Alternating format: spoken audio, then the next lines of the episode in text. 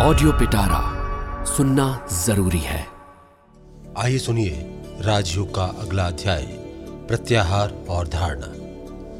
प्राणायाम के बाद प्रत्याहार की साधना करनी पड़ती है। प्रत्याहार क्या है? तुम सभी को ज्ञात है कि विषयानुभूति किस तरह होती है।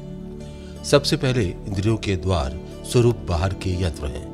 फिर हैं इंद्रियाँ, जो मस्तिष्क में स्थित स्नायु केंद्रों की सहायता से शरीर पर कार्य करती हैं। इसके बाद है मन। जब ये समस्त एकत्र होकर किसी बाहरी वस्तु के साथ संलग्न होते हैं, तभी हम उस वस्तु का अनुभव कर सकते हैं। किंतु मन को एकाग्र करके केवल किसी एक ही इंद्रिय से संयुक्त कर रखना बहुत कठिन है, क्योंकि मन विषयों का दास है। हम संसार में सर्वत्र देखते हैं कि सभी ये शिक्षा दे रहे हैं। अच्छे बनो अच्छे बनो अच्छे बनो।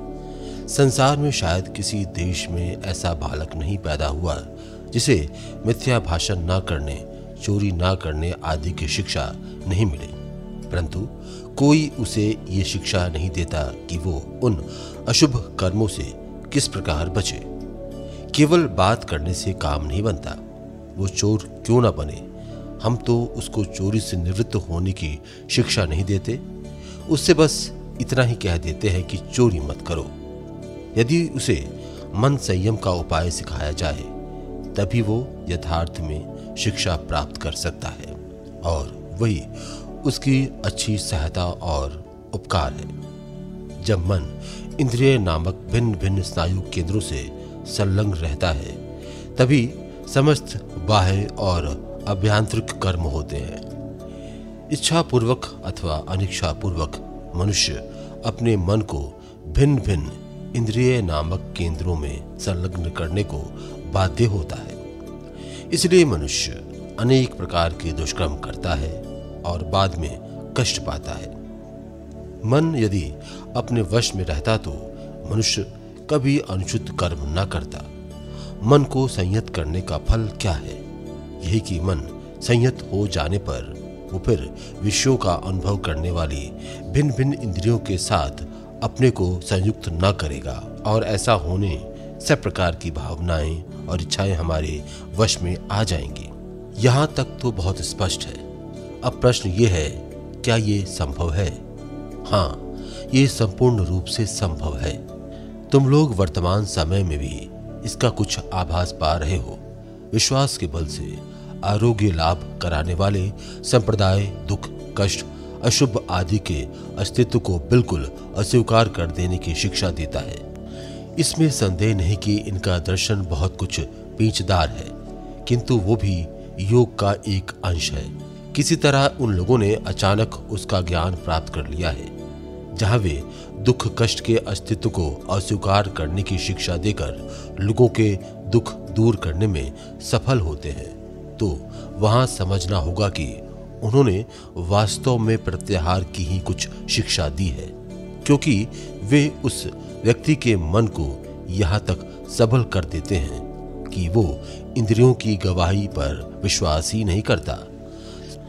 सम्मोहनकारी व्यक्ति इसी प्रकार सम्मोहक संकेत द्वारा कुछ देर के लिए अपने सम्मोहित व्यक्तियों को एक प्रकार के अस्वाभाविक प्रत्याहार से उद्दीप्त करते हैं, जिसे साधारणतः सम्मोहक संकेत कहते हैं। वो केवल कमज़ोर मन पर ही अपना प्रभाव फैला सकता है।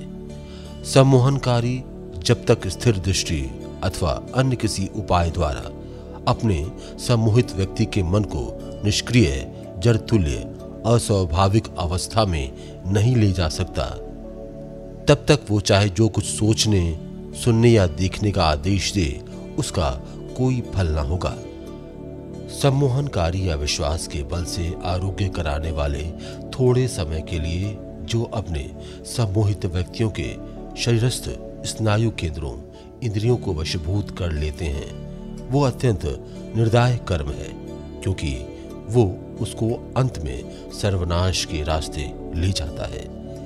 ये कोई अपनी इच्छा शक्ति बल से अपने मस्तिष्क स्थित केंद्रों का संयम तो है नहीं। ये तो दूसरे की इच्छा शक्ति के एकाग्र, प्रबल आघात से सम्मोहित व्यक्ति के मन को कुछ समय के लिए मानो जड़ कर रखना है। वो लगाम और बाहुबल की सहायता से गाड़ी खींचने वाले उचंखल घोड़ों की उन्मत्त गति को संयत करना नहीं है, वरन वो दूसरों से उन अश्वों पर तीव्र आघात करने को कहकर उनको कुछ समय के लिए चुप कर रखना है। उस व्यक्ति पर यह प्रक्रिया जितनी की जाती है, उतनी ही वो अपने मन की शक्ति क्रमशः खोने लगता है। और अंत में, मन को पूर्ण रूप से जीतना तो दूर रहा, उसका मन बिल्कुल शक्तिहीन और विचित्र जड़ पिंड सा हो जाता है, तथा पागल खाने में ही उसकी चरम गति आ ठहरती है। अपने मन को स्वयं अपने मन की सहायता से वश में लाने की चेष्टा के बदले इस प्रकार दूसरे की इच्छा से प्रेरित होकर मन का संयम करना अनिष्टकारक ही नहीं है। वरन जिस उद्देश्य से वो कार्य किया जाता है, वो भी सिद्ध नहीं होता। प्रत्येक जीवात्मा का चरम लक्ष्य है मुक्ति या स्वाधीनता। जड़ वस्तु और चित्तवृत्ति के दासत्व से मुक्ति लाभ करके उन पर प्रभुत्व स्थापित करना, बाह्य और अंतर प्रकृति पर अधिकार जमाना। किंतु उस दिशा में सहायता करने की बात तो अलग रही। दूसरे व्यक्ति द्वारा प्रयुक्त इच्छा शक्ति का प्रवाह हम पर लगी हुई पुराने संस्कारों और भ्रांत धारणाओं की भारी बेड़ी में एक और कड़ी जोड़ देता है। फिर वो इच्छा शक्ति हम पर किसी भी रूप से क्यों ना प्रयुक्त हो चाहे उससे हमारी इंद्रियाँ प्रत्यक्ष वशीभूत हो जाए, चाहे वो एक प्रकार की अस्वाभाविक विकृता अवस्था लाकर हमें इंद्रियों को संयत करने के लिए बाध्य करे। इसलिए सावधान दूसरों को अपने ऊपर इच्छा शक्ति का संचालन ना करने देना अथवा दूसरे पर ऐसी इच्छा शक्ति का प्रयोग करके अनजाने में उसका सत्यानाश मत कर देना। ये सत्य है कि कोई कोई लोग कुछ व्यक्तियों की प्रवृत्ति का मोड़ फेर कर कुछ दिनों के लिए उनका कुछ कल्याण करने में सफल होते हैं। परंतु साथ ही वे दूसरों पर इस सम्मोहन शक्ति का प्रयोग करके बिना जाने लाखों नर नारियों को एक प्रकार से विकृत जड़ावस्थापन कर डालते हैं, जिसके परिणाम स्वरूप उन सम्मोहित व्यक्तियों की आत्मा का अस्तित्व तक मानो लुप्त हो जाता है। इसलिए जो कोई व्यक्ति तुमसे अंधविश्वास करने को कहता है अथवा अपनी शिष्यतर इच्छा शक्ति के बल से लोगों को वशीभूत करके अपना अनुसरण करने के लिए बाध्य करता है, वो मनुष्य जाति का भारी अनिष्ट करता है, भले ही वो उसे इच्छा पूर्वक न करता हो। अतएव अपने मन का संयम करने के लिए सदा अपने ही मन की सहायता लो और ये सदा याद रखो कि तुम यदि रोगग्रस्त नहीं हो तो कोई भी बाहरी इच्छा शक्ति तुम पर कार्य न कर सकेगी। जो व्यक्ति तुमसे अंधे के समान विश्वास कर लेने को कहता है, उससे दूर ही रहो। वो चाहे कितना भी बड़ा आदमी या साधु क्यों ना हो। संसार के सभी भागों में ऐसे बहुत से संप्रदाय हैं, जिनके धर्म के प्रधान अंग नाच गान उछल कूद चिल्लाना आदि है। वे जब संगीत, नृत्य और प्रचार करना आरंभ करते हैं, तब उनके भाव मानो संक्रामक रोग की तरह लोगों के अंदर फैल जाते हैं। वे भी एक प्रकार के सम्मोहनकारी हैं। वे थोड़े समय के लिए भावुक व्यक्तियों पर गजब का प्रभाव डाल देते हैं। पर हाय, परिणाम ये होता है कि सारी जाति अधपतित हो जाती है। इस प्रकार की अस्वाभाविक बाहरी शक्ति के बल से किसी व्यक्ति या जाति के लिए ऊपर ऊपर अच्छी होने की अपेक्षा अच्छी ना रहना ही बेहतर है, और वो स्वास्थ्य का लक्षण है। इन धर्मोन्मत्त व्यक्तियों का उद्देश्य अच्छा भले ही हो, परंतु इनको किसी उत्तरदायित्व का ज्ञान नहीं। इन लोगों द्वारा मनुष्य का जितना अनिष्ट होता है, उसका विचार करते ही हृदय स्तब्ध हो जाता है। वे नहीं जानते कि उनकी सूचना जो व्यक्ति संगीत, स्तव आदि की सहायता से, उनकी शक्ति के प्रभाव से, इस तरह एकाएक भगवत भाव से मत हो जाते हैं। वे अपने को केवल जड़, विकृतिग्रस्त और शक्तिहीन बना लेते हैं और सहज ही किसी भी भाव के वश में हो जाते हैं। फिर वो भाव कितना भी बुरा क्यों ना हो उसका प्रतिरोध करने की उनमें तनिक भी शक्ति नहीं रह जाती। इन अज्ञ, आत्मवंचित व्यक्तियों के मन में ये स्वप्न भी नहीं आता कि वे एक और जहाँ ये कहकर हर्षोत्फुल्ल हो रहे हैं कि उनमें मनुष्य के हृदय को परिवर्तित कर देने की उद्भुत शक्ति है, जिससे शक्ति के संबंध में वे सोचते हैं कि वो बादल के ऊपर अवस्थित किसी पुरुष से उन्हें मिली है वहाँ साथ ही वे भावी, मानसिक अवनति, पाप, उन्मत्तता और मृत्यु के बीज भी बो रहे हैं। एवं जिससे तुम्हारी स्वाधीनता नष्ट होती हो, ऐसे सब प्रकार के प्रभावों से सतर्क रहो। ऐसे प्रभावों को भयानक विपत्ति से भरा जानकर प्राणपर्ण से उनसे दूर रहने की चेष्टा करो। जो इच्छा मात्र से अपने मन को केंद्रों में संलग्न करने अथवा उनसे हटा लेने में सफल हो गया है, उसी का प्रत्याहार सिद्ध हुआ है। प्रत्याहार का अर्थ है एक और आहरण करना, अर्थात खींचना। मन की बहिर्गति को रोककर, इंद्रियों की अधीनता से मन को मुक्त करके उसे भीतर की ओर खींचना। इसमें सफल होने पर हम यथार्थ में चरित्रवान होंगे। तभी और तभी समझेंगे कि हम मुक्ति के मार्ग में बहुत दूर बढ़ गए हैं। इससे पहले हम तो मशीन मात्र हैं। मन को संयत करना कठिन है। इसकी एक सुसंगत उपमा उन्मत्त वानर से दी गई है। कहीं एक वानर था, वो स्वभाव था, चंचल था, जैसा कि वानर होते हैं। लेकिन उतने से संतुष्ट ना हो, एक आदमी ने उसे काफ़ी शराब पिला दी। इससे वो और भी चंचल हो गया। इसके बाद उसे एक बिच्छू ने डंक मार दिया। तुम जानते हो, किसी को बिच्छू डंक मार दे तो वो दिन भर इधर उधर कितना तड़पता रहता है। सो, उस प्रमंत अवस्था के ऊपर बिच्छू का डंक। इससे वो बंदर बहुत अस्थिर हो गया। तत्पश्चात, मानो, उसके दुख की मात्रा को पूरा करने के लिए एक दानव उस पर सवार हो गया। ये सब मिलकर सोचो बंदर कितना चंचल हो गया होगा। ये भाषा द्वारा व्यक्त करना असंभव है। बस मनुष्य का मन उस बानर सदृश है। मन तो स्वभावतः ही सतत चंचल है। फिर वो वासना रूप मदिरा से मत है। इससे उसकी अस्थिरता बढ़ गई है। जब वासना आकर मन पर अधिकार कर लेती है, तब सुखी लोगों को देखने पर ईर्ष्या रूप बिच्छू उसे डंक मारता रहता है। उसके भी ऊपर जब अहंकार रूप दानव उसके भीतर प्रवेश करता है, तब वो अपने आगे किसी को नहीं गिनता। ऐसी तो हमारे मन की अवस्था है। सोचो तो इसका संयम करना कितना कठिन है। एतएव मन के संयम का पहला सोपान यह है कि कुछ समय के लिए चुप्पी साध कर बैठे रहो और मन को अपने अनुसार चलने दो। मन सतत चंचल है। वो बंदर की तरह सदा कूद फांद रहा है। ये मन मरकट जितनी इच्छा हो, उछल कूद मचाए। कोई हानि नहीं। धीरज धरकर प्रतीक्षा करो और मन की गति देखते जाओ। लोग जो कहते हैं कि ज्ञान ही यथार्थ शक्ति है, ये बिल्कुल सत्य है। जब तक मन की क्रियाओं पर नज़र न रखोगे, उसका संयम न कर सकोगे, मन को इच्छानुसार घूमने दो। संभव है बहुत बुरी बुरी भावनाएँ तुम्हारे मन में आए। तुम्हारे मन में इतनी असत्य भावनाएँ आ सकती हैं कि तुम सोचकर आश्चर्यचकित हो जाओगे। परंतु देखोगे, मन के ये सब खेल दिन पर दिन कम होते जा रहे हैं। दिन पर दिन मन कुछ कुछ स्थिर होता जा रहा है। पहले कुछ महीने देखोगे, तुम्हारे मन में हज़ारों विचार आएँगे। क्रमशः ये संख्या घटकर सैकड़ों तक रह जाएगी। फिर कुछ और महीने बाद वो और भी घट जाएगी और अंत में मन पूर्ण रूप से अपने वश में आ जाएगा।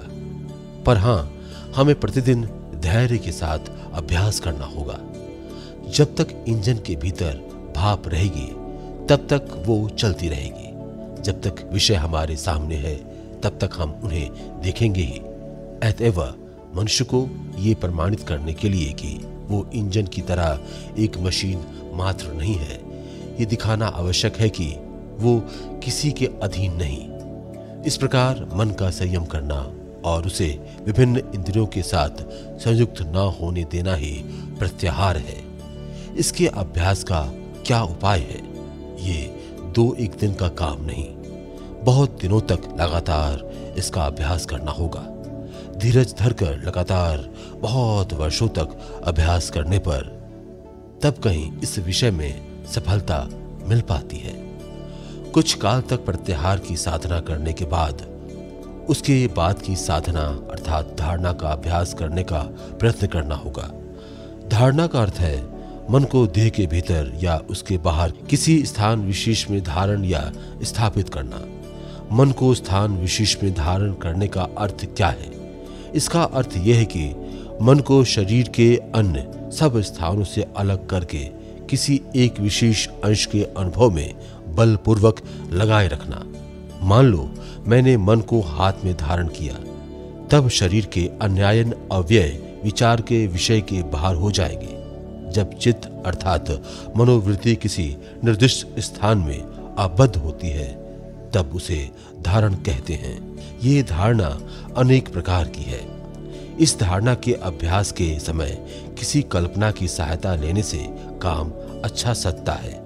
मान लो, हृदय के एक बिंदु में मन को धारण करना है। इसे कार्य में परिणत करना बहुत कठिन है। अतएव सहज उपाय यह है कि हृदय में एक पन्न की भावना करो और कल्पना करो कि वो ज्योति से पूर्ण है। चारों ओर उस ज्योति की आभा बिखर रही है।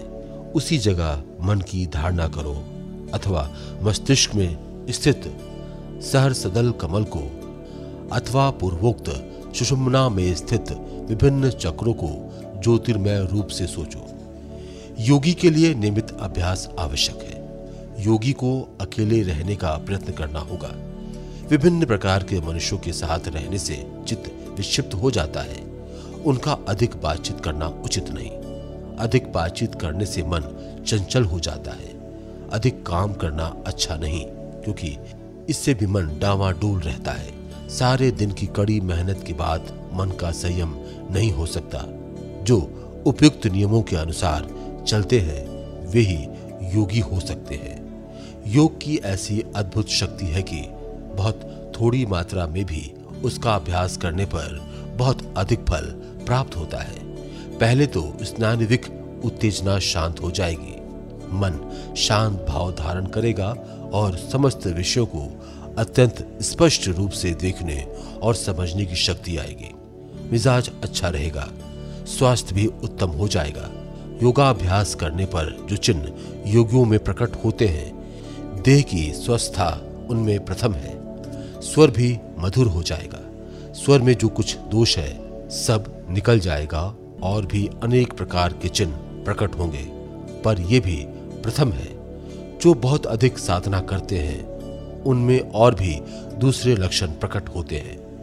कभी कभी घंटा ध्वनि की तरह ही ध्वनि सुन पड़ेगी। मानो दूर बहुत से घंटे बज रहे हैं और वे सारी ध्वनियाँ मिलकर कानों में लगातार आघात कर रही हैं। कभी कभी देखोगे आलोक के छोटे छोटे कण हवा में तैर रहे हैं और क्रमशः कुछ कुछ बड़े होते जा रहे हैं। जब ये लक्षण प्रकट होते हैं, तब समझना कि तुम द्रुत गति से साधना में उन्नति कर रहे हो। जो योगी होने की इच्छा करते हैं और कठोर अभ्यास करते हैं, उन्हें पहली अवस्था में आहार के संबंध में कुछ विशेष सावधानी रखनी होगी। जो शीघ्र उन्नति करने की इच्छा करते हैं, वे यदि कुछ महीने केवल दूध और अन्न आदि निरामिष भोजन पर रह सके तो उन्हें साधना में बड़ी सहायता मिलेगी। किंतु जो लोग दूसरे दैहिक कामों के साथ थोड़ा बहुत अभ्यास करना चाहते हैं, उनके लिए अधिक भोजन न करने से ही काम बन जाएगा। उन्हें खाद्य के संबंध में उतना विचार करने की आवश्यकता नहीं। वे जो इच्छा हो, वही खा सकते हैं, जो कठोर अभ्यास करके शीघ्र उन्नति करना चाहते हैं। उन्हें आहार के संबंध में विशेष सावधान रहना चाहिए। देह यंत्र धीरे धीरे जितना ही सूक्ष्म होता जाता है, उतना ही तुम देखोगे कि एक सामान्य अनियम से भी तुम अपना संतुलन खो बैठते हो। जब तक मन पर संपूर्ण अधिकार नहीं हो जाता, तब तक आहार में एक ग्रास की अल्पता या अधिकता संपूर्ण देह यंत्र को बिल्कुल अप्रकृतिस्था कर देगी। मन के पूर्ण रूप से अपने वश में आने के बाद जो इच्छा हो, खाया जा सकता है। मन को एकाग्र करना, आरंभ करने पर देखोगे, एक समान पिन गिरने से ही ऐसा मालूम होगा कि मानो तुम्हारे मस्तिष्क में ब्रज पार हो गया है। इंद्रिय यंत्र जितने सूक्ष्म होते जाते हैं, अनुभूति भी उतनी ही सूक्ष्म होती जाती है। इन्हीं सब अवस्थाओं में से होते हुए क्रमशः अग्रसर होना होगा और जो लोग अध्यवसाय के साथ अंत तक लगे रह सकते हैं, वे ही कृतकार्य होंगे। सब प्रकार के तर्क और चित्त में विक्षेप उत्पन्न करने वाली बातों को दूर कर देना होगा। शुष्क और निरर्थक तर्कपूर्ण प्रलाप से क्या होगा? ये केवल मन के साम्य भाव को नष्ट करके उसे चंचल भर कर देता है। इन सब तत्वों की उपलब्धि की जानी चाहिए। केवल बातों से क्या होगा? अतएव सब प्रकार की बकवास छोड़ दो। जिन्होंने प्रत्यक्ष अनुभव किया है, केवल उन्हीं के लिखे ग्रंथ पढ़ो। शक्ति के समान बनो। भारतवर्ष में एक सुंदर किवदंती प्रचलित है। वो ये कि आकाश में स्वाति नक्षत्र के तुंगस्त रहते यदि पानी गिरने और उसकी एक बूंद किसी सीपी में चली जाए तो उसका मोती बन जाता है। सीपियों को ये मालूम है। अतव जब वो नक्षत्र उदित होता है तो वे सीपियाँ पानी की ऊपरी सतह पर आ जाती हैं और उस समय की एक अनमोल बूंद की प्रतीक्षा करती रहती हैं। जो ही एक बूंद पानी उनके पेट में जाता है, त्यों ही उस जलकण को लेकर मुँह बंद करके वे समुद्र के अथाह घर में चली जाती हैं और वहाँ बड़े धैर्य के साथ उनसे मोती तैयार करने के प्रयत्न में लग जाती हैं। हमें भी उन्हीं सीपियों की तरह होना होगा। पहले सुनना होगा, फिर समझना होगा। अंत में बाहरी संसार से दृष्टि बिल्कुल हटाकर सब प्रकार की विक्षेपकारी बातों से दूर रहकर हमें अंतर्निहित सत्य तत्व के विकास के लिए प्रयत्न करना होगा। एक भाव को नया कह के ग्रहण करके उसकी नवीनता चली जाने पर फिर एक दूसरे नए भाव का आश्रय लेना। इस प्रकार बारंबार करने से तो हमारी सारी शक्ति ही इधर उधर बिखर जाएगी। एक भाव को पकड़ो, उसी को लेकर रहो, उसका अंत देखे बिना उसे मत छोड़ो। जो एक भाव लेकर उसी में मत रह सकते हैं। उन्हीं के हृदय में सत्य तत्व का उन्मेष होता है। और जो यहाँ का कुछ, वहाँ का कुछ, इस तरह खटाइयाँ चखने के समान सब विषयों को मानो थोड़ा थोड़ा चखते जाते हैं, वे कभी कोई चीज़ नहीं पा सकते। कुछ देर के लिए नसों की उत्तेजना से उन्हें एक प्रकार का आनंद भले ही मिल जाता हो, किंतु इससे और कुछ फल नहीं होता। वे चीरकाल प्रकृति के दास बने रहेंगे। कभी अतिद्रिय राज्य में विचरण न कर सकेंगे। जो सचमुच योगी होने की इच्छा करते हैं, उन्हें इस प्रकार के थोड़े थोड़े हर विषय को पकड़ने की वृत्ति सदैव के लिए छोड़ देनी होगी। एक विचार लो, उसी विचार को अपना जीवन बनाओ। उसी का चिंतन करो, उसी का स्वप्न देखो और उसी में जीवन बिताओ। तुम्हारा मस्तिष्क, स्नायु, शरीर के सर्वाग्य उसी के विचार से पूर्ण रहे। दूसरे सारे विचार छोड़ दो। यही सिद्ध होने का उपाय है। और इसी उपाय से बड़े बड़े धर्मवीरों की उत्पत्ति हुई है। शीश सब तो बातें करने वाले मशीन मात्र हैं। यदि हम सचमुच स्वयं कृतार्थ होना और दूसरों का उद्धार करना चाहें तो हमें गहराई तक जाना होगा। इसे कार्य में परिणत करने का पहला सोपान यह है कि मन किसी तरह चंचल ना किया जाए, जिनके साथ बातचीत करने पर मन चंचल हो जाता हो, उनका साथ छोड़ दो। तुम सबको मालूम है कि तुम में से प्रत्येक का किसी स्थान विशेष, व्यक्ति विशेष और खाद्य विशेष के प्रति एक विश्वता का भाव रहता है। उन सब का परित्याग कर देना और जो सर्वोच्च अवस्था की प्राप्ति के अभिलाषी है, उन्हें तो सत असत सब प्रकार के संग को त्याग देना होगा। पूरी लगन के साथ कमर कसकर साधना में लग जाओ। फिर मृत्यु भी आए तो क्या? मंत्र व साध्यामी, शरीरम व पात्यामी। काम सधे या प्राण ही जाए। फल की ओर दृष्टि रखे बिना साधना में मग्न हो जाओ। निर्भीक होकर इस प्रकार दिन रात साधना करने पर छह महीने के भीतर ही तुम एक सिद्ध योगी हो सकते हो।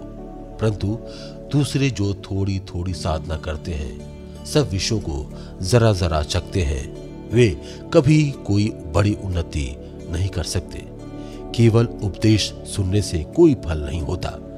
जो लोग तमोगुण से पूर्ण हैं, अज्ञानी और आलसी हैं, जिनका मन कभी किसी वस्तु पर स्थिर नहीं रहता जो केवल थोड़े से मज़े के अन्वेषण में है।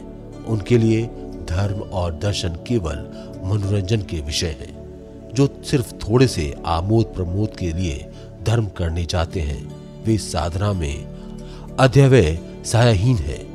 वे धर्म की बातें सुनकर सोचते हैं, वाह, ये तो अच्छी बातें हैं। पर इसके बाद घर पहुँचते ही सारी बातें भूल जाते हैं। सिद्ध होना हो तो प्रबल अध्यवसाय चाहिए। मन पर अपरिमित बल चाहिए। अध्यवय सायशील साधक कहता है, मैं चुल्लू से समुद्र पी जाऊँगा। मेरी इच्छा मात्र से पर्वत चूर चूर हो जाएँगे। इस प्रकार का तेज, इस प्रकार का दृढ़ संकल्प लेकर कठोर साधना करो तो तुम देह को अवश्य प्राप्त करोगे। इसी के साथ यह अध्याय समाप्त होता है। ऐसी ही इंटरेस्टिंग किताबें कुछ बेहतरीन आवाजों में। सुनिए सिर्फ़ ऑडियो पिटारा पर। ऑडियो पिटारा सुनना ज़रूरी है।